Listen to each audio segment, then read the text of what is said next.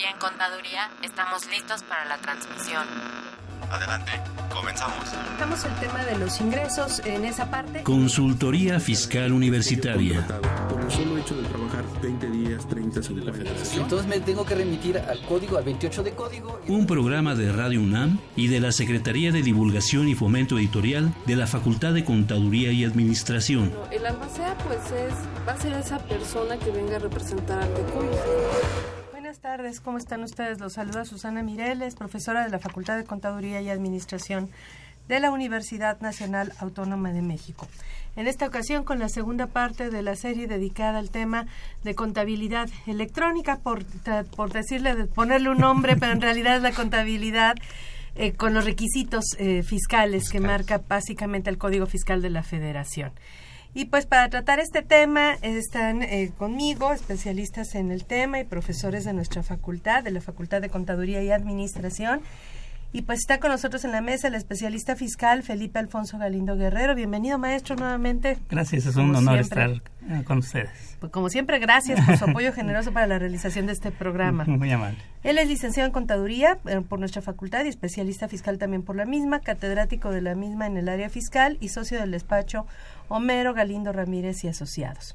Y también está con nosotros otro profesor de nuestra facultad, el contador Rubén Torres Benítez.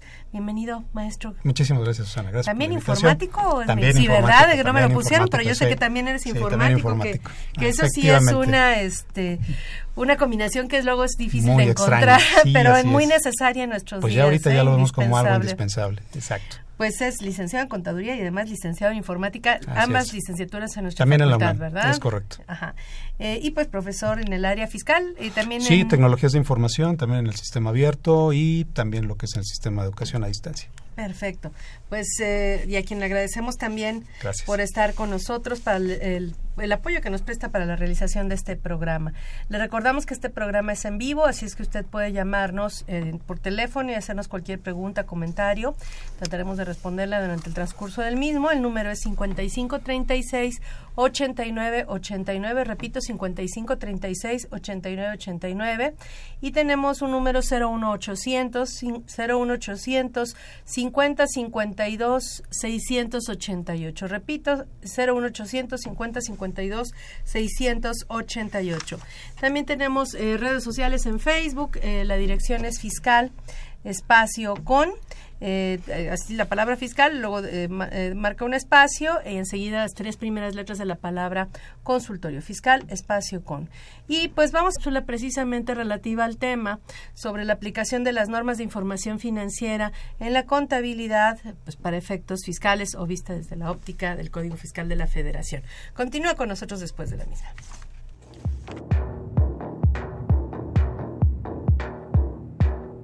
En Balance, con Marta Valle.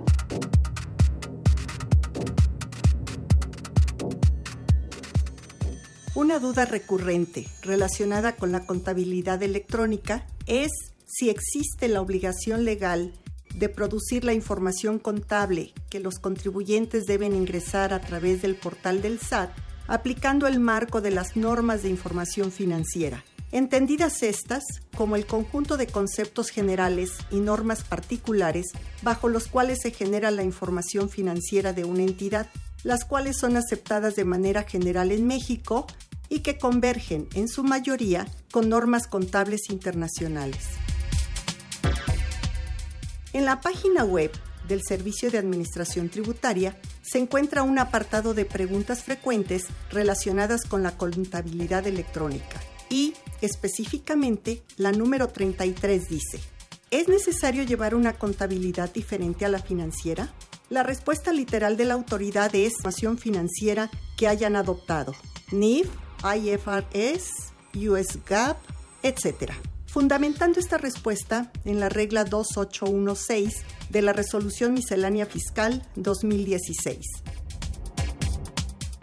Esta regla se refiere a la información contable que los contribuyentes deben ingresar mensualmente a través del portal del SAT y el penúltimo párrafo establece que se entenderá que la información contable será aquella que se produce de acuerdo con el marco contable que aplique ordinariamente el contribuyente en la preparación de su información financiera o bien el marco que esté obligado a aplicar por alguna disposición legal o normativa, entre otras, las normas de información financiera, los principios estadounidenses de contabilidad o las normas internacionales de información financiera, y en general cualquier otro marco contable que aplique el contribuyente. El último párrafo de la citada regla aclara que el marco contable aplicable deberá ser emitido por el organismo profesional competente en esta materia y encontrarse vigente en el momento en que se deba cumplir con la obligación de llevar contabilidad. La redacción de los párrafos citados es confusa y provoca inseguridad porque, de una primera lectura, puede interpretarse que la información puede ser producida con el marco contable que ordinariamente aplica el contribuyente de acuerdo a sus operaciones y solo si por alguna disposición legal o normativa está obligado, aplicaría las normas de información financiera u otro marco normativo emitido por un organismo profesional en la materia. No obstante, de acuerdo al último párrafo, podría interpretarse que cualquier marco legal que aplique debe ser emitido por dicho organismo.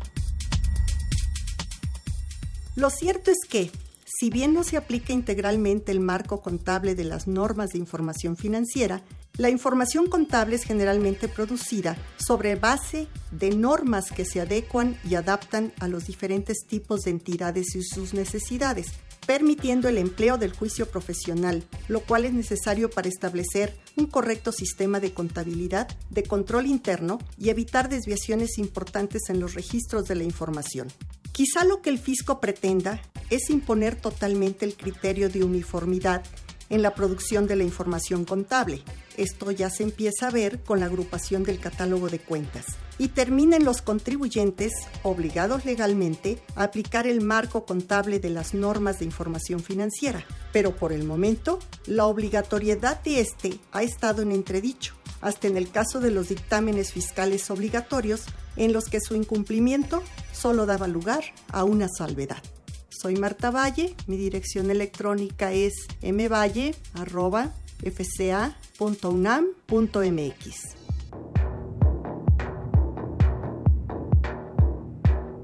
En Balance, con Marta Valle.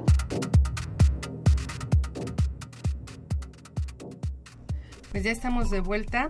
Regresamos entonces, bueno, con varias preguntas en este caso, porque la semana pasada, les comentaba fuera del aire, tuvimos una llamada de una persona del SAT, y esta persona nos decía que, estaban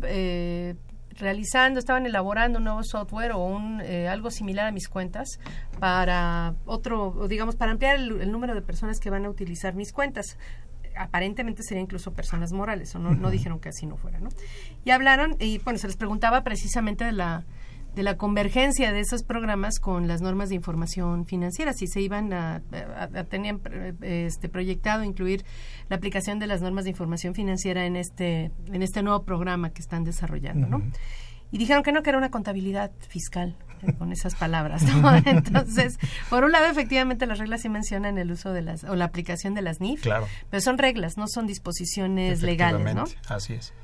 Y por otro lado, pues aparentemente la autoridad habla de una contabilidad para efectos fiscales que pues, únicamente serían registro de comprobantes, ¿no? Efectivamente. Uh-huh. No sé su opinión respecto a este tema, si quieren agregar algo. Bueno, pues ya hemos platicado mucho de esto, que no existe la contabilidad fiscal. Es la contabilidad financiera de acuerdo a las NIFs, a las normas de información financiera, a las normas internacionales de información financiera. En algunos casos. Pero realmente esa es nuestra contabilidad que debemos llevar. De ahí parte todo, precisamente lo que quiere el SAT, de ahí parte todo la obligación de las empresas de cumplir con todo lo fiscal que tiene a su cargo, ¿no? Si no, ¿cómo? No habría forma. Entonces, bueno, para que una empresa esté correcta en sus pagos de impuesto, pues obviamente tendría que aplicar las normas de información financiera. Es correcto. Sí, yo aquí nada más apuntalando un poquito nada más esa parte, podremos verlo en términos del 33 del reglamento, ajá, donde me dice la autoridad, cuando tú hagas un registro contable, tienes que agregarle una serie de requisitos específicos en materia fiscal, que si bien yo ya lo venía cumpliendo en materia contable y de normas de información, ahora me pide que sustente aún todavía más con algunos elementos adicionales. Y además, si no estuviera tomando como base las normas de información financiera, porque habla de términos eminentemente contables, como libros diario, mayor, etcétera, ¿no? Que entonces, o cuentas de primer nivel, o subcuenta de primer nivel, que está partiendo ya de un cuerpo teórico, digamos, contenido de una estructura. Una estructura contenida en las normas de información financiera en ese caso. Entonces yo creo que la primera aclaración sería esa, si existe una contabilidad fiscal y una contabilidad es una sola. De hecho, recuerden que antes, por ejemplo, no se deducía el costo de lo vendido, sino las compras, que es lo que pretenden retornar para las personas morales con ingresos de hasta 5 millones. Que si bien es cierto, es una facilidad, lo cierto es que también se pierde mucha cultura financiera, ¿no? Totalmente. Entonces, mucho control de las empresas. Claro, en inventarios. En inventarios.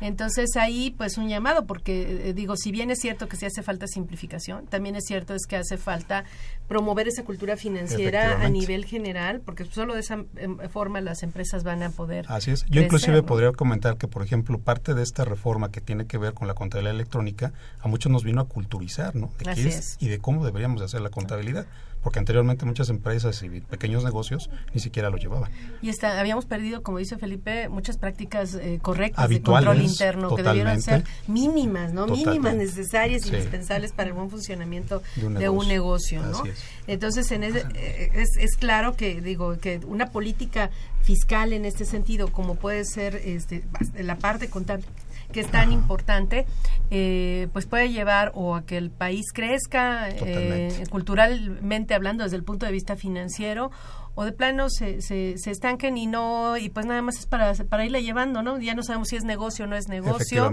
si realmente nos está produciendo una utilidad o no, hasta qué nivel es autoempleo y hasta qué nivel realmente es un negocio que pueda fructificar o prosperar a futuro, ¿no? Hasta dónde puedo bajar mis utilidades para cuestión de mis competidores. Así es. Ese tipo de información medidas, y medidas las tenemos que tomar. Y que finalmente, también el proyecto de la reforma fiscal, pues ese era el sentido, ¿no? De que las empresas de alguna manera crecieran y que se les diera ese impulso, porque si recordamos que el objetivo de mis cuentas es básicamente un proceso de transición, el objetivo es que después, al terminar todo esto de utilizar este aplicativo informático, mis cuentas, pues llevar una contabilidad en forma, que de alguna manera pues ya está pensando el gobierno precisamente en cómo subsanar parte de este detalle, ¿no? Que teóricamente mis cuentas también tendría que ir modificándose, evolucionando a ir creciendo, porque ahorita como está no es un control contable, lo que está fuera totalmente es la parte de los inventarios. Así es. Muchos pequeños negocios, particularmente comercios, es con lo que están sufriendo precisamente por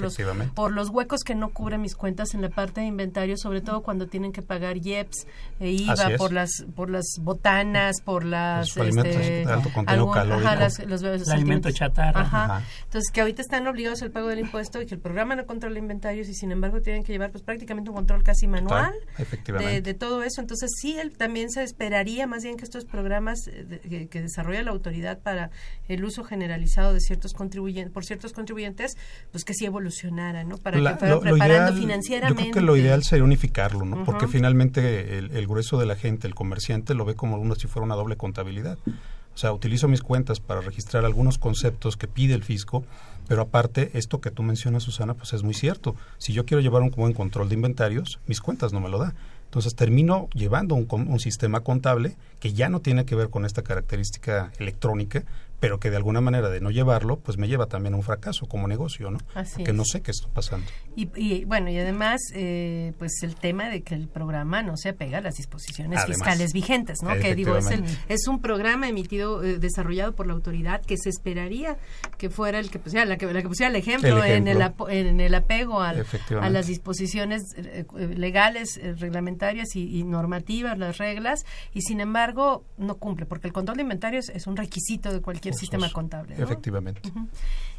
No sé si quieran comentar algo más al respecto. Nada más que pues obviamente los pequeños y medianos comercios pues también la normatividad contable de las normas de información financiera, pues también puede quedarles grandes en algún momento, ¿no? Entonces tendría también que, de acuerdo a las normas de información financiera, el consejo que emite estas NIFs, pues se pueda flexibilizarse un poco para aquellas empresas que son pequeñas, ¿no? O medianas. Que sería otro pedido, ¿no? Que haríamos en este sentido, porque la verdad es que cuando uno ve, lo veíamos la semana pasada en televisión con Carmen Karina, que sacó el ladrillo de las normas de información financiera, pues también es como algo muy, muy lejano, muy técnico, ¿no? Muy técnico para los pequeños y medianos negocios. Yo creo que tendríamos que llegar fisco y profesión contable a un punto medio, tratándose de las pequeñas y medianas empresas, para simplificar no nada más la parte fiscal, sino también la parte contable, ¿no? Y para que precisamente no habláramos de conceptos como la contabilidad fiscal, ¿no? Entonces, tendríamos que lograr esa convergencia entre unos y otros, y pues eso tendría que ser vía consensos en ese caso, ¿no? Aquí, por ejemplo, un detalle, ¿no? Porque hablando de las normas internacionales de información financiera, encontramos un documento normativo que habla de las NIF para pymes. Era lo que platicamos la semana pasada. Cosa de la cual no podemos utilizar o aplicar aquí en México con las características que tienen nuestros negocios en México, ¿no?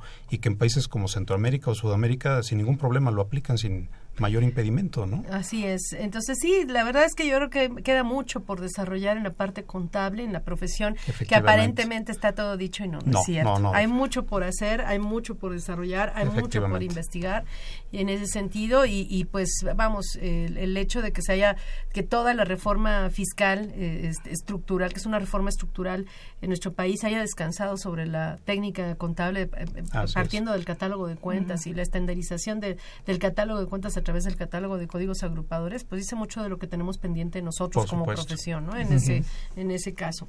Pero bueno, regresando, y me gustaría regresar un poquito al principio, porque la semana pasada empezamos a hablar pues de la contabilidad y demás, pero creo que nos faltó hacer una pequeña aclaración de quiénes la tienen que cumplir y a qué se refiere, ¿no? Que si bien es cierto lo mencionamos, pues no, digo, para hacer un alto en el camino y retomar el tema, ¿qué les parece si hablamos de qué entendemos por contabilidad y diferenciarlo de mis cuentas, ¿no? Uh-huh. Bueno, están obligados a llevar la contabilidad electrónica personas morales y llevar mis cuentas. Por exclusión, los que no están obligados a llevar mis cuentas, y también los que pudieran llevar mis cuentas, es opcional, ya no tendrían que llevar la contabilidad electrónica. Que en general estamos hablando en todos los casos de contabilidad por medios electrónicos, nada más que uno lo hace por mis cuentas y otros lo hacen de la manera tradicional, ¿no? Y enviándolo. Pero estamos hablando, digamos, de un mismo tema, sí, ¿no? Con dos formas de hacerlo. Dos formas diferentes. Uh-huh. Entonces, aquellos que están obligados por mis cuentas o que pueden llevarlo en mis cuentas, pues automáticamente les quitan la obligación de llevarlo tradicionalmente, ¿no? Que es el artículo 28 del Código Fiscal. Entonces, ¿quiénes realmente están? Primero tendríamos que empezar, ¿quiénes están obligados a llevar mis cuentas? Serían las personas físicas de actividad empresarial, los pequeños que no tienen ingresos superiores a $2,000,000. Ellos son los que están de entrada, y por eso nacieron mis cuentas, los obligados a llevar mis cuentas. Estamos hablando, ¿no?, tanto de los que tributan en el régimen de incorporación fiscal como los que no tributan en el régimen de incorporación fiscal. Están obligados ambos a llevar mis cuentas, ¿no? Empezaron con los del régimen de incorporación y después se ampliaron a los de actividad empresarial y profesional.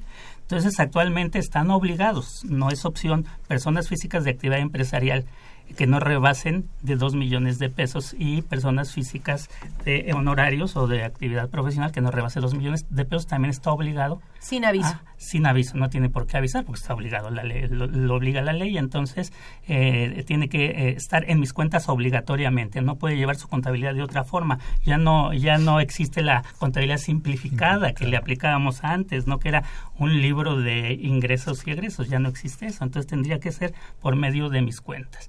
Y de las personas morales, los que realmente hay unos que están obligados a llevar mis cuentas, que son precisamente las donatarias autorizadas que tienen ingresos hasta $2,000,000. Ellos también los obliga a llevar su contabilidad en mis cuentas. Y optativamente las personas morales de actividades religiosas, asociaciones religiosas estarían obligadas a podrían optar por llevar mis cuentas, ¿no? Que son las únicas hasta este momento de las personas morales que pudieran estar en mis cuentas, ¿no? Ajá. y luego quiénes pueden optar por llevar mis cuentas. Salió una regla muy interesante en la primera modificación a la resolución miscelánea, que para muchos pues nos pasó de noche, porque fue una regla casi así muy pasajera, que fue la regla 27119, donde daba una facultad, una posibilidad al contribuyente, persona física particularmente, que tuviera ingresos menores a 4 millones de pesos, que ese es otro punto que también provocó mucha confusión. La ley del impuesto sobre la renta habla de ingresos hasta 2 millones de pesos, y después, en una séptima modificación a miscelánea en el 2014, pues da la posibilidad del fisco de dar parámetros de quienes comienzan esta contabilidad en el 2015 de registro y envío, y en el 2016. Y entonces causa esta confusión. La regla viene de cierta forma a aclarar, aunque creo, desde mi punto de vista, un tanto tardía, porque genera porque todos mucha estábamos confusión. Ya muy contentos de que todas las personas físicas podíamos ir a mis cuentas, y a la hora de la hora este año nos cortaron las alas. Así y nos dijeron nada más hasta 4 millones. Efectivamente. Entonces, esta parte de lo que publica la autoridad, y sobre todo ahora con la tercera modificación en la miscelánea en el artículo 6º transitorio, pues da todavía la pauta para que en caso de que a nosotros, contribuyentes personas físicas, pues no nos haya requerido la autoridad de la contabilidad electrónica, tengamos la posibilidad pues de todavía utilizar este mecanismo informático. Pero lo que sí hay que aclarar es que pues la autoridad me pide como requisito, con base en esta regla mencionada 27119, pues presentar un caso de aclaración dentro del portal electrónico, para poder tener ese privilegio o el acceso a esta herramienta. Entonces, no hay que olvidarlo, que pues, es un requisito fundamental. Y la fecha límite es hasta el 31 de diciembre. Así es. Que también lo prorrogaron. Que también lo prorrogaron, bueno, exactamente. Es que ha sido como mucha improvisación, ¿no? Yo creo, y creo que si así se ve. Y ¿no? Mucha inseguridad jurídica. Totalmente. Si ya te habían dicho que sin límite de ingresos todas las personas físicas podíamos estar en las cuentas. Y un año después te dicen que no, siempre no, y que tienes que mandar la información del año pasado, pues te dejan en total incertidumbre, ¿no? Les recordamos que los teléfonos en cabina son 55 36 89 89 y 01800 50 52 688. Y bueno, ahora sí, todos los que no están en mis cuentas tienen que enviar la contabilidad. ¿A qué se refiere con el envío de la contabilidad? Porque nosotros lo decimos así muy comúnmente, pero no es cierto, así no es la contabilidad. Bueno, no todos, nos faltó algo. No todos tienen que enviar la contabilidad electrónica, ¿no? En cuanto a las personas morales, hay algunas personas que no tienen esa obligación, sobre todo la federación, los estados, los municipios, los sindicatos. Los que les aplica la ley de contabilidad gubernamental, todos ellos no están obligados a llevar la contabilidad, solamente que realicen actividades empresariales. Bueno, ¿sí? Los sindicatos no están igual, o sea, no porque les aplique la ley de contabilidad gubernamental, sino porque no les obligan a llevar contabilidad, ¿no? Pero sí, siempre y cuando, como mencionas, no realizan actividades empresariales. Exactamente. Correcto. Y de las personas físicas, pues nada más tienen que llevar contabilidad las personas físicas de actividad empresarial y profesional, y los de arrendamiento, los que tienen ingresos por arrendamiento. Entonces, en el caso de arrendamiento, pues tenemos dos cuestiones aquí. Las personas físicas que tienen ingresos por arrendamiento, que hacen deducción ciega, lo que conocemos que es la deducción del 35% directo sobre los ingresos sin comprobantes, bueno, más el predial, ¿no? Pero ellos no están obligados a llevar contabilidad. Pero si adicionalmente rentan una casa habitación que está exenta de IVA, por ejemplo, entonces no tendrían la obligación de llevar ni mis cuentas, ni contabilidad electrónica, ni nada. Pero si aplico deducción ciega y rento un inmueble que sí causa IVA, entonces sí tendría la obligación, la opción de estar en mis cuentas. Pues, ¿no? Cobrando IVA yo estoy obligado a llevar contabilidad. Ya estoy obligado a llevar contabilidad. Y entonces te podría hacerlo a través de mis cuentas. Ahí tengo que avisar. Siempre y cuando no pase de 4 millones de pesos, ¿no? Que así está la disposición. Bueno, y ahora sí, entonces, con todas estas excepciones, el resto tiene que enviar, pues decimos, la contabilidad. ¿Pero qué es lo que implica enviar la contabilidad? Bueno, el primer punto de aclaración es que yo creo que pues la mayoría ya desde hace muchísimos años la contabilidad ha sido computarizada, con la diferencia que ahora pide el SAT es que le enviemos un archivo con un formato electrónico en tecnología XML. Eso es lo que viene a cambiar un poquito la forma de llevar a cabo los reportes de carácter fiscal hacia la autoridad. Y me puedo atrever a decir que es un cambio drástico en términos de lo que vienen siendo las declaraciones informativas. Si nos hemos percatado en los últimos años, se han desaparecido las declaraciones informativas, casi en su gran mayoría, quedan una que otra por ahí. Nada más la de otra. Bueno, no hay que olvidar también que por ahí, pues lo más importante, ¿no? Y por ahí también la autoridad nos avisa que, pues por ahí podría ser también la de estas operaciones que se hacen, pues de partes relacionadas y algunas otras más, pero en un sentido técnico creo que el grueso de los contribuyentes pues de alguna manera agradeció perfectamente bien el hecho de que desaparecieran las informativas, pero el SAT nos da como un regalo, dice, bueno, entonces ahora tú me vas a tener que enviar en primer lugar un catálogo de cuentas con esta asociación en códigos agrupadores. ¿Y te refieres, perdón, a las informativas de operaciones con clientes y proveedores? Clientes y proveedores, por ejemplo. Que ya nadie se la presentaba desde hace años. Así es. Igual dieron el aviso como con bombo y platillo. Sí, claro, algo como si fuera realmente... Pues no los cambiaron en nada. Claro, pero no. Psicológicamente, yo creo que el contribuyente, el hecho de saber que existe y están ahí, pues de alguna manera sí hacía algo de efecto, ¿no?, mental. Ahora, para ellos, para nosotros no. Para nosotros no, totalmente, ¿no? Pero finalmente se vuelve, desde mi perspectiva, pues algo que simplemente la autoridad pide que ahora se haga de una manera digital. Y esto pues obviamente a muchos nos cambió nuestro ámbito de trabajo porque tuvimos que tomar una decisión sobre cambiar o mudar nuestro actual software contable o el viejo software contable por algo más reciente, por algo más novedoso y que me permitiera generar esto de manera automática. Entonces, de primera instancia, un catálogo de cuentas asociado con un código agrupador. Esta información yo se la tengo que enviar al SAT, obviamente antes de enviar mi primera balanza. Se supone que los contribuyentes ya lo empezaron a hacer, caso personas morales con ingresos de más de 4 millones a partir del año 2015. Fíjate que la semana pasada le hacía precisamente esta pregunta a la persona del SAT que nos llamó. Le decía que cuánta gente está enviando las balanzas y él mencionó 300,000. Sí, es un número no muy grande realmente. Es un número bajo. Ajá. Puras personas morales estamos hablando de 1,828,000. Exacto. Claro que también porque me quedó la duda y me fui a buscar en el importe sobre las finanzas públicas del último trimestre. Y sí, hay 1,828,000 personas morales, pero solo 500,000 presentan declaraciones. Exactamente. Mensualmente. Entonces, digo, las cifras son verdaderamente espeluznantes, claro, ¿no? Comparando el universo de contribuyentes, nada más estoy hablando de personas morales, no me estoy refiriendo a personas físicas. No, y efectivamente, pues es que el grueso de los contribuyentes son pequeños negocios, negocios familiares, y que inclusive pues tienen esta parte de relacionado a la contabilidad de algo que no venían haciendo. Como el maestro Felipe decía, llevamos una contabilidad simplificada, ahora que me obligues a llevar algo que pues no estoy acostumbrado. Entonces esto pues, obviamente modifica totalmente, ¿no? Una vez que yo ya presento mi catálogo de cuentas, pues mi segunda obligación parte en el hecho de presentar mensualmente pues una balanza donde voy a presentar saldos iniciales, mis cuentas contables, y ahí la autoridad me hizo una aclaración. Tengo que presentar hasta a máximo un segundo nivel de cuentas contables, también en formato XML. Entonces, esto es lo que yo tradicionalmente voy a hacer mes a mes, mandárselo a la autoridad. Son por 13 ocasiones, ¿no? Así son 12 más tengo una extra. 12 balanzas mensuales más una balanza de un cierre fiscal anual, que lo voy a enviar por ahí del mes de abril y el mes de mayo, dependiendo si soy persona física o moral, dependiendo del caso. Eso, digamos, es lo normal, lo común, lo cotidiano de todos los meses. Pero, ¿qué va a pasar con las pólizas y los auxiliares? Bueno, las pólizas y los auxiliares se lo tenemos que enviar a la autoridad solamente que nos lo requiera la autoridad. ¿Y en qué caso nos lo requiere? Cuando ejerce sus facultades de comprobación, es un caso. Por unas compulsas, está revisando un tercero, pero por ahí me pide, por revisar al tercero, me pide información de ese tercero a mí. También se le tendría que entregar las pólizas, los auxiliares. Y también en los casos de que pida una compensación, aplique una compensación o pida una devolución de impuestos. En esos casos también la autoridad puede ejercer sus facultades si me pide esta información, que serían las pólizas y los auxiliares, solamente que me los pida. Pero aquí el problema de los auxiliares, por ejemplo, sería que no tenemos auxiliares a segundo nivel. Ese es un problema que ningún programa cumple. O sea, no, digo, es lo que yo decía la semana pasada. Esta persona dije, es que las reglas van por un lado y los programas de cómputo van por otro. ¿Quién va a certificar qué programas cumplen? Porque me dicen, no, pues tenemos los validadores.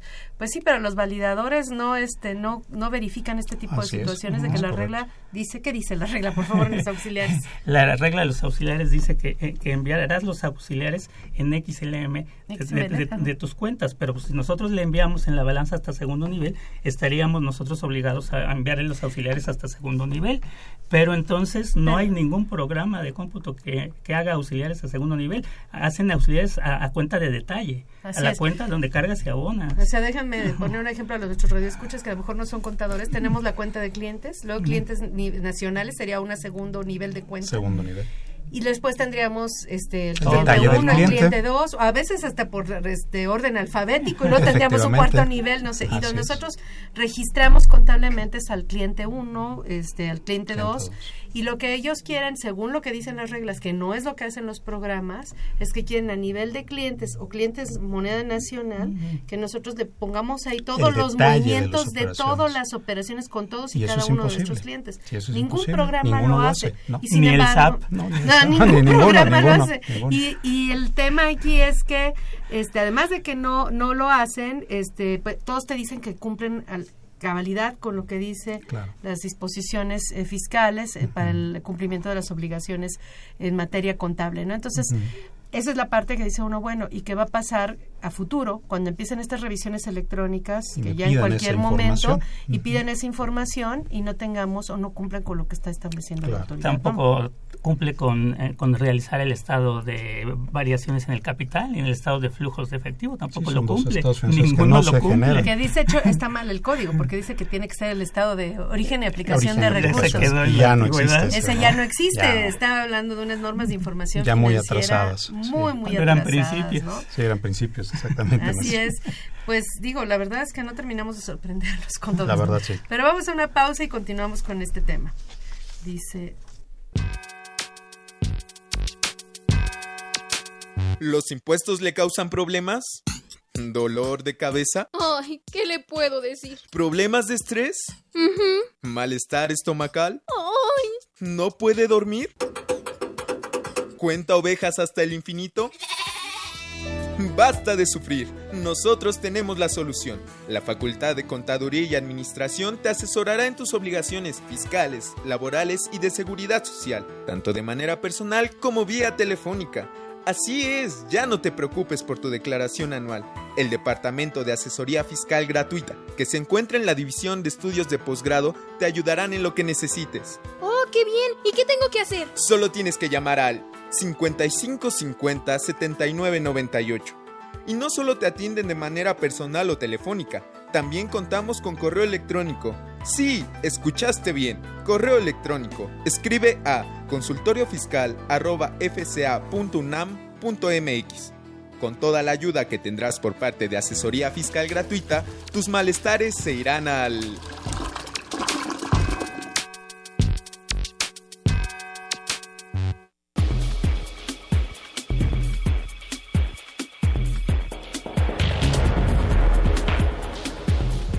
Esta nueva edición, la 650 de Consultorio Fiscal, como siempre, presenta interesantes artículos de corte jurídico, laboral, contable financiero y fiscal. En este ejemplar, Jessica Monserrat González Nieto comenta los puntos a considerar respecto de la modificación al formato oficial para el alta y registro de quienes realicen actividades vulnerables. Rolando Silva Briceño interpreta el nuevo criterio sobre derechos por maternidad ante el IMSS, traspaso de semanas y certificado único. Tania Sariñana Acosta, confrontuario de inconstitucionalidad, artículo 28, fracción 30 de la Ley del Impuesto sobre la Renta. Otro artículo de Jessica Monserrat González Nieto analiza la prevención de lavado de dinero a través de la regulación de donativos. Estos y otros temas de gran interés se presentan en el número 650 de Consultorio Fiscal. Suscripciones a los teléfonos 5616-1355 y 5622-8310 o también a través de la tienda electrónica publishing.fca.unam.mx o en la página de esta revista consultoriofiscal.fca.unam.mx.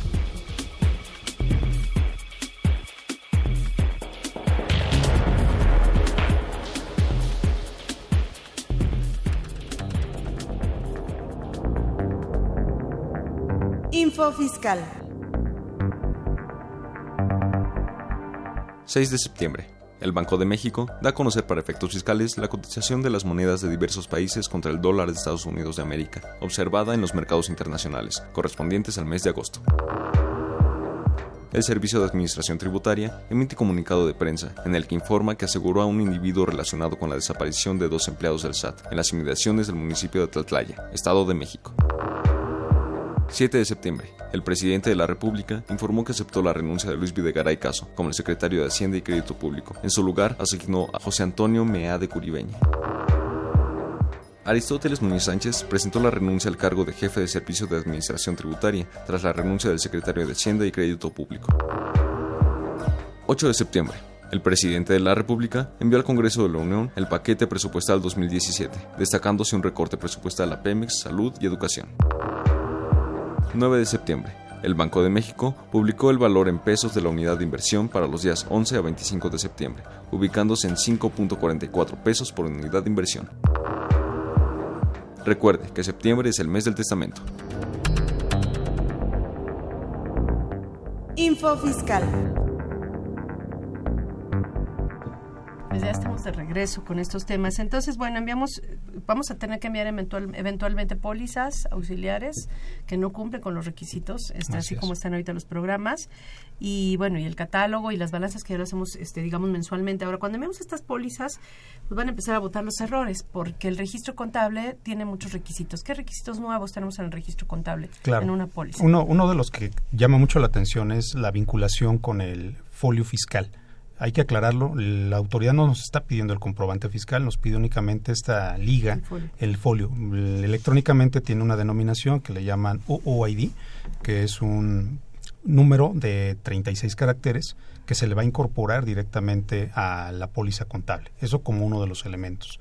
Y el otro tiene que ver con la cuestión del método de pago, que también pues ha llamado mucho la atención, porque la autoridad pide mucho detalle, sobre todo cuando se paga a través de cheque, a través de transferencia u otros métodos de pago. Así es básicamente lo que me pide. La inconsistencia entre los datos del CFDI, el método de pago y los datos del método de pago en la póliza, ¿no? Efectivamente, así es correcto. Sí, debería de ser, se debería de homologar los dos catálogos de métodos de pago, tanto el que vamos a utilizar contablemente para las pólizas, que es de lo que estamos hablando, o el del comprobante fiscal, y son dos diferentes, el que salió el 15 de julio y el que ya traíamos desde anteriormente en el anexo 24. Entonces, si la autoridad quiere hacernos las cosas fáciles, porque se ha automatizado todo, pues tomar los datos del CFDI para que queden en nuestra póliza, ¿no? O al revés.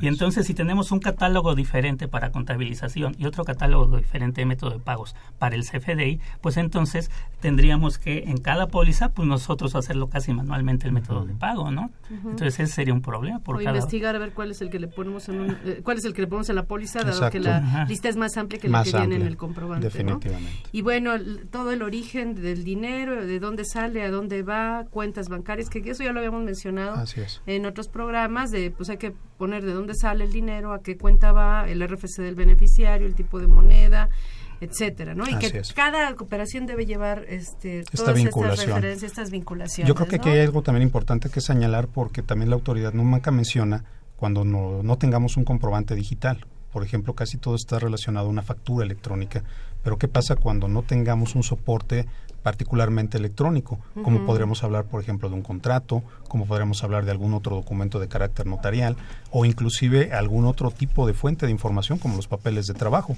Entonces, hasta ahorita la autoridad no ha mencionado, por lo menos en forma oficial en los anexos, como en este caso es el 24, como para que me especificara concretamente bajo qué formatos y bajo qué características podemos vincular, por ejemplo, un registro de tipo fiscal.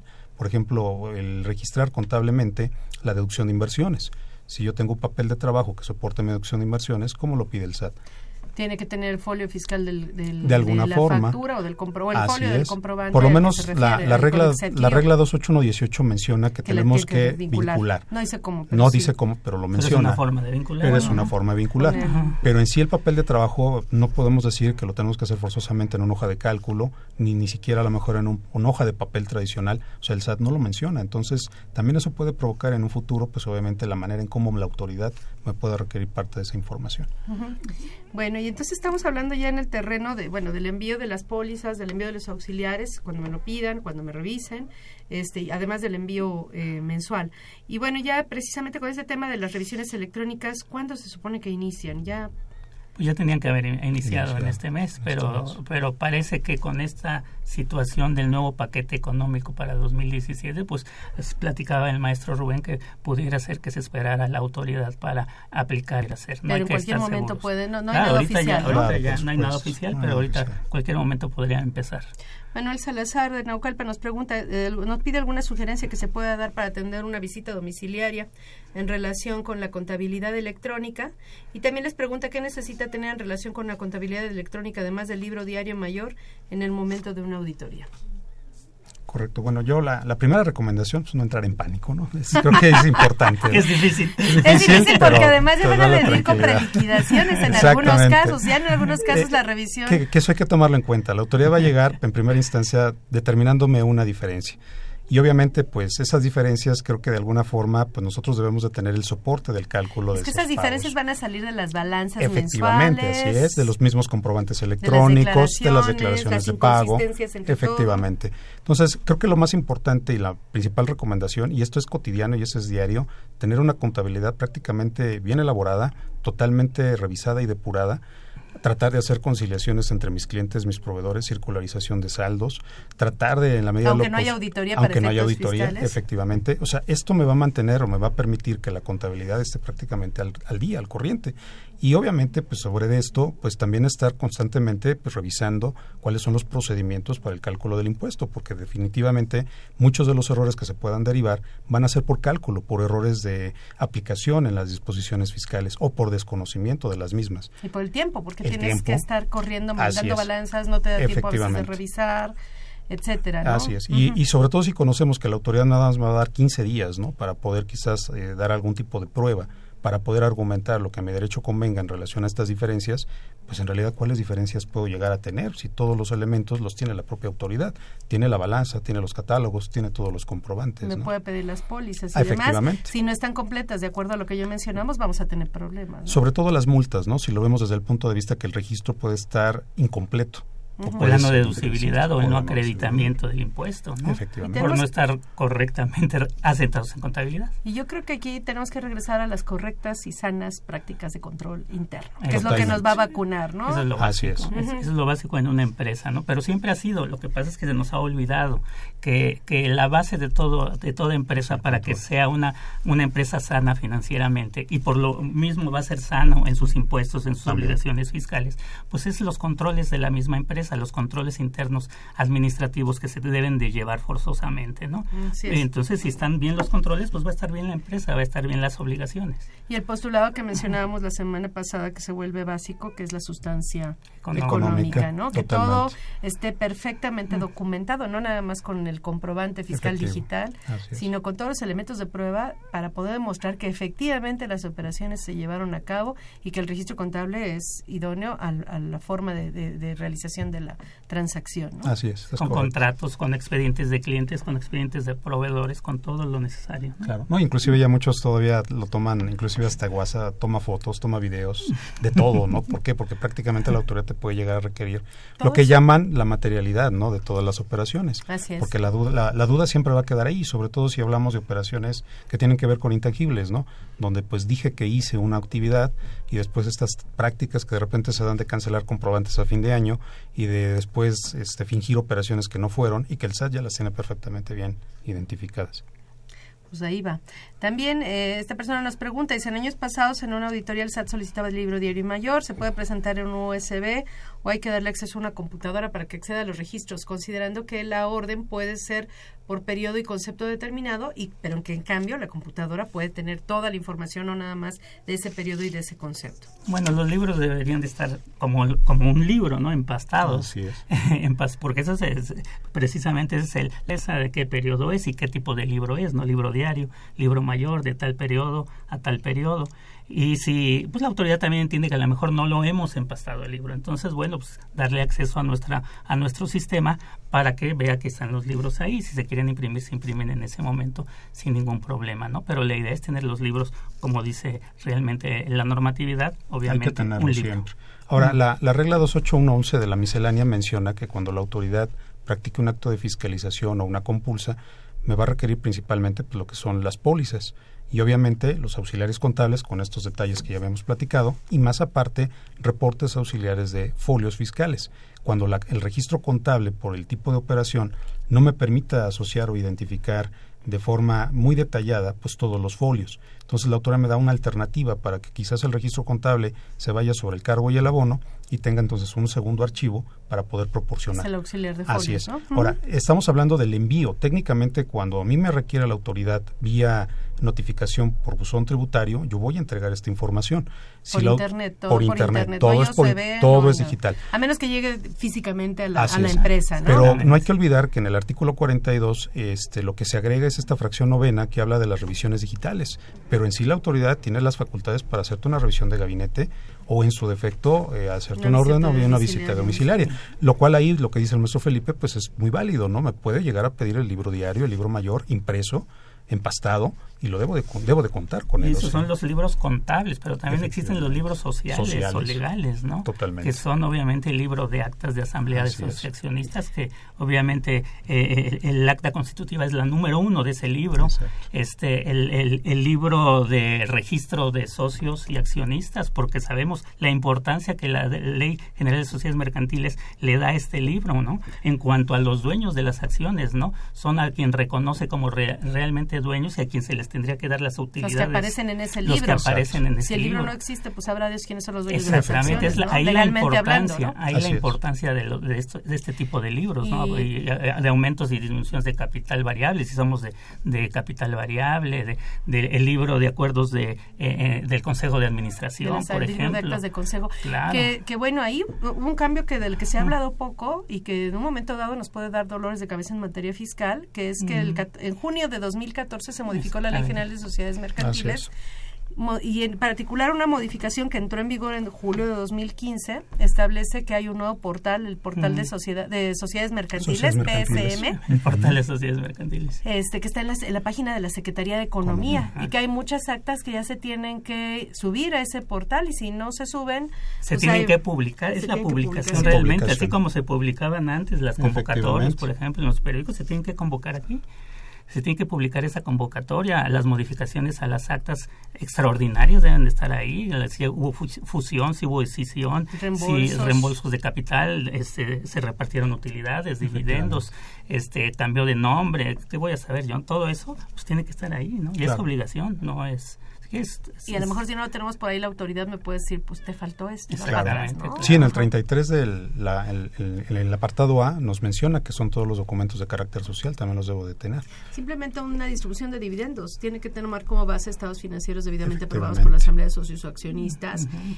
Y estos, para estar aprobados estos estados financieros, tienen que estar contenidos en un acta, la mención de que se aprobaron, y el acta de asamblea, pues probablemente tenga que estar en este portal. Y entonces, una convocatoria previa, y entonces, si no, todo se viene para abajo por no haber hecho el acta y haberla subido al portal de la Secretaría de Economía. Entonces, pues hoy más que nunca, no nada más estamos hablando de libros diarios y mayor y de comprobantes fiscales digitales, estamos hablando de todo lo que puede girar en torno a cualquier transacción, todo desde el punto de vista legal y desde el punto de vista fáctico, ¿no? O sea, desde los medios, las pruebas de hecho. Bueno, Ismael Galindo, Tláhuac, dice, persona con discapacidad visual tiene una tienda de regalos con ingresos de 1,000 a 2,000 pesos, no puede utilizar computadora por su discapacidad visual, ¿cómo debe llevar su contabilidad? ¿Existe algún medio para personas con discapacidad visual? Pues aquí desafortunadamente no contamos nada con un apoyo por parte de la autoridad. Que se acerque al SAT y ahí ellos lo apoyarían, el SAT lo apoyaría en cuestión de que por medio de mis cuentas toda la gente y los asesores del SAT pues podría ayudarle en ese aspecto ahí, ¿no? Pero aquí valdría la pena mencionar, digo yo, en la parte tecnológica creo que el SAT se le olvida, ¿no? Que de alguna manera yo no puedo depender de estar yendo cada mes o cada cierto tiempo. Tengo que cerrar mi negocio, ¿no? Y dejar de comer. Exactamente, ¿no? Entonces dejo de hacer mi actividad en aras de presentar una obligación fiscal. Y yo creo que pues aquí también, así como existen pues rampas para discapacitados, oye, no tengo un software que me permita, por ejemplo, estos apoyos de carácter auditivo para poder quizás llenar un software para utilizar otras herramientas que ya las actuales tecnologías de información me lo brindan en otras aplicaciones, ¿no? Ya corto y no lo... En el caso de mis cuentas. Efectivamente. Y tiene que depender de un tercero y darle su información personal, firmas, contraseñas, etcétera, y obviamente... Y sobre todo si tomamos en cuenta la discapacidad que tiene la persona, el radio escucha, ¿no? Queda todavía más vulnerable en ese caso, ¿no? Finalmente, ¿qué pólizas, qué debe anexar a la póliza, a las pólizas, el CFDI o el folio o ambos? El folio. El folio. Eso le contamos de 32 única dígitos. Única y exclusivamente. Y separado por un guión a las 5 dígitos. Ajá. No, pues como vemos, tenemos que cruzar todo, ya no nada más lo contable, sino lo contable, lo legal, etcétera. Y pues bueno, ahorita precisamente vamos a hablar de todos esos cruces o esas consideraciones que tengo que tomar antes de enviar las balanzas para evitar problemas. Vamos a una pausa y regresamos con este tema.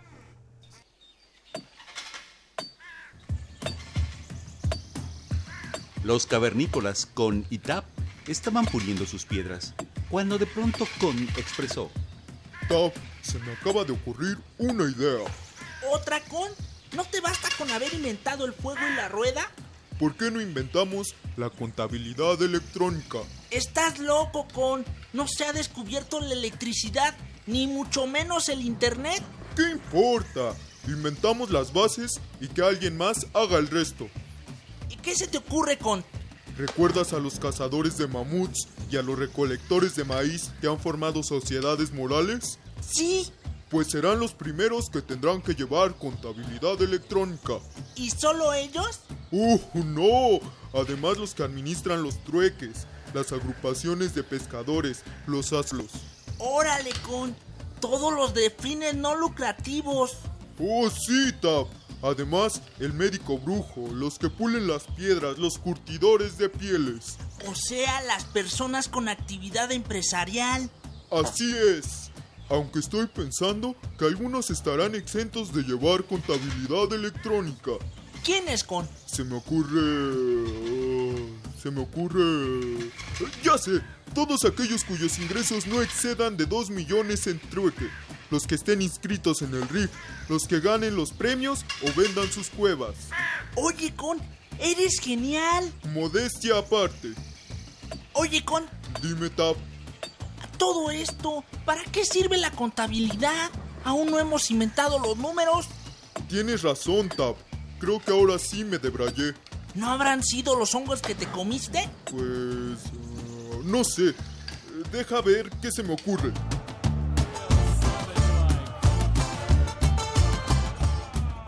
Ya estamos de regreso. Nos llama Gustavo Díaz de Tultitlán. Dice, constancias de retenciones, ya no trabaja en la empresa y quiere recuperar sus constancias porque tiene un crédito en Infonavit. ¿Cómo puede recuperarlas? Yo creo que es para presentar declaraciones anuales y deducir intereses, supongo. De su crédito. Uh-huh. ¿Qué le recomendaría? Bueno, en este caso, en los últimos años el patrón está obligado a mandar una declaración informativa de sueldo y salarios y ya queda precargado en su declaración de esta persona precisamente esos datos que vienen en esa constancia, probablemente todavía estén. Uh-huh. Uh-huh. Y si no, bueno, también puede ir al área de asesoría fiscal gratuita de nuestra facultad y lo pueden apoyar para realizar todos estos trámites. Bueno, regresando, entonces decíamos, tenemos que tener cuidado de todo lo que enviamos, revisarlo totalmente antes de enviarlo, que no nos da tiempo, la verdad, se nos complica todo. Uh-huh. Y bueno, y entonces en este caso, ¿qué recomendarían? ¿Qué cuidados mínimos tendrían que hacer? Tendría que tener la gente antes de enviar la información al SAT, ya sea balanzas, catálogos, las mismas pólizas, etcétera. Yo comenzaría, pero obviamente con el catálogo de cuentas. Es muy común de repente que nosotros demos de alta cuentas contables por necesidad de las operaciones de la empresa y cuidar este aspecto muy necesario del segundo nivel. Si yo estoy realizando un incremento en cuentas contables a nivel auxiliar, que puede ser cuarto, quinto, sexto nivel, realmente no estoy dando un tipo de catálogo en el que quizás yo no tengo operaciones de ventas de crédito, todo era de contado, y ahora la autoridad quiere saber de mis ventas a crédito. Entonces, esta cuenta que yo ya incorporé en el nuevo catálogo, se lo tengo que dar a conocer a la autoridad. La autoridad me menciona que a partir de que se dé este movimiento, yo tengo 5 días para enviarlo, pero tomando en cuenta que pues es al periodo siguiente. 5 días hábiles. 5 días hábiles, efectivamente. Entonces, el generar modificaciones al catálogo hay que tomarlo mucho en cuenta. Perdón, 3 o 5 días hábiles, ¿no? 3 para personas morales. 3 para caso de personas, morales y 5 para físicas. Ajá. Pero si tomamos en cuenta que a lo mejor para mí dar de alta una cuenta contable no me representa nada en la parte fiscal, realmente tenemos que considerarlo porque sí me afecta dentro del envío de la información. Porque si yo mando una balanza con posterioridad y la cuenta no concuerda con los datos que tiene registrados la autoridad, pues obviamente ya empieza a haber una discrepancia en datos, ¿no? Y eso nos obliga pues a tener que enviar un complemento de este catálogo posteriormente de la balanza que se haya enviado. ¿Que no hay límites ahí de los complementos? Afortunadamente no, afortunadamente. Una recomendación también adicional sería ciertas conciliaciones. Ya sabemos que los contadores hacemos muchas conciliaciones, pero en este caso en específico tenemos que usar algunas. Por ejemplo, conciliar los CFDIs emitidos y los recibidos que nos emitieron, que están en nuestra contabilidad, con los que están en el repositorio del SAT, en nuestro repositorio, pero en la página del SAT. Entonces, para ver si están los mismos que nosotros tenemos contabilizados, pues que no haya más, no debe de haber ni más ni menos, tienen que estar los justos y deben de estar contabilizados, y no siempre pasa eso, ¿no? Entonces tenemos que estar al pendiente precisamente de este tipo de situaciones. Que ahí el problema es que también lo que está en el repositorio del SAT muchas veces está duplicado, y me refiero a los comprobantes de pago en parcialidades, dado que no se creó un CFDI especial para los pagos en parcialidades. Es decir, nosotros si tenemos una factura que cobramos en 3 abonos de 1,000 pesos cada uno, una factura de 3,000 pesos, se emite la factura, por decirlo de alguna manera, y luego se emiten tres comprobantes adicionales, pero todos aparecen en el repositorio como comprobantes tipo ingreso. Entonces se duplica o se triplica o se cuadruplica la información en algunos casos, y hay que tener mucho cuidado. En no duplicar el registro contable de esos pagos en parcialidades. Esos no tendrían que valor para el cobro o el pago, pero no tiene mayor cosa, ¿no? Sí, inclusive hemos visto errores también, por ejemplo, comentábamos en cuestión de seguros, donde aunque tú pagaras de contado, en una sola exhibición, te hacían tu factura total y una factura de pago en parcialidades también total. De parcialidad uno de uno, decían. De parcialidad una de uno. Entonces, pues está duplicado. Todo lo que seguros casi está duplicado el 100%, ¿verdad? Exactamente. Entonces hay que tener mucho cuidado en eso. También las demás conciliaciones, la bancaria que sabemos y que siempre la hemos hecho y que es parte integrante de nuestra contabilidad, pero nada más la bancaria, la conciliación de inversiones, la conciliación de monederos electrónicos, todo eso ya es parte integrante de nuestra contabilidad. Para efectos fiscales. Tarjetas de crédito, tarjetas de débito, para efectos fiscales debe haber una conciliación. El SAT tiene estos estados de cuenta ya, porque están obligadas estas entidades a emitir estados de cuenta, ¿no? Pero de todos modos tenemos que tener nosotros la conciliación contable con estos, porque es la contabilidad del tercero. No es nuestra contabilidad del estado de cuenta, tenemos que conciliarlo forzosamente, ¿no? Entonces también es muy importante todos estos, no nada más la bancaria nacional y extranjera, sino todos estos que acabo de mencionar.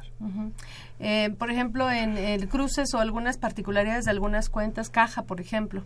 Sí, por ejemplo, este tipo de movimientos que tenemos de repente contra la cuenta de caja, que muchas veces pues carecen de algunos documentos electrónicos y que desafortunadamente la autoridad puede llegar a prever que son, por la carencia de un documento, pues una no deducción.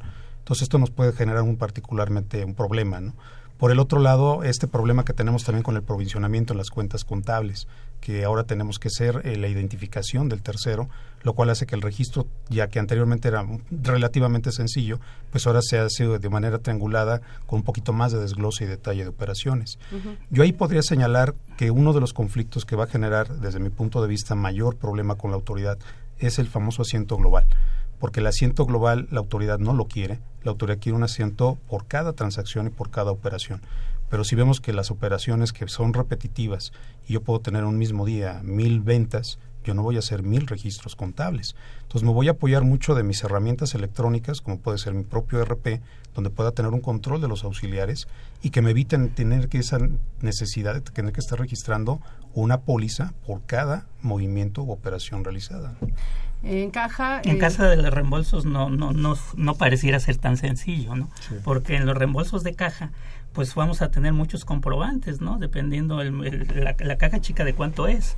Entonces podríamos tener 100 comprobantes CFDI por reembolso de caja. Entonces tendríamos la obligación precisamente de cada uno de ellos de obviamente vincular su UID, cada movimiento cada factura a nuestra póliza contable. Si antes nos decíamos que nos decían que éramos cuadrados, pues ahora sí estamos, no sé qué van a decir, pero pues no, créanme que todo esto lo hacemos por el bien de los contribuyentes, no estamos, o sea, no es que queramos o no queramos cumplir con la parte fiscal, no es un capricho, y esto va a evitarle al contribuyente las predeterminaciones en materia fiscal. Y pues hay muchos temas con relación a todo esto del envío de la contabilidad, particularmente en este tema que estábamos iniciando del envío, de qué tenemos que cuidar al momento de enviar, porque verdaderamente hay muchos focos rojos en los que podemos incurrir pues involuntariamente. Pero desafortunadamente el tiempo se nos acabó. Con eso terminamos esta serie dedicada a este tema. Les agradezco nuevamente, maestro Rubén Torres. Gracias, Susana, gracias por apoyo por parte de nuestra facultad. Felipe Galindo, muchas gracias. Es un placer, muchas gracias. Y pues los invitamos a que nos sintonicen en este programa la siguiente semana para seguir para hablar del tema Impuesto Especial sobre Producción y Servicios, que ya mencionábamos que es un problema sobre todo para los pequeños comerciantes. Y nuevamente les agradecemos a nuestros invitados. Esta fue una producción de Radio UNAM, en los controles Socorro Montes, en la producción por parte de la Secretaría de Divulgación y Fomento Editorial de nuestra facultad, Nezahualcóyotl Jara, Alma Villegas, Beatriz Tobías, Emilio Flores, en el Calvario Radiofónico Juan Flandes, Eric Estefano y Edgar Alejandro López. La FCA agradece a los conductores invitados de este programa y quienes participan en forma honoraria. La opinión expresada por ellos durante la transmisión del mismo refleja únicamente su postura personal y no precisamente la de la institución. Muchas gracias. Consultoría Fiscal Universitaria.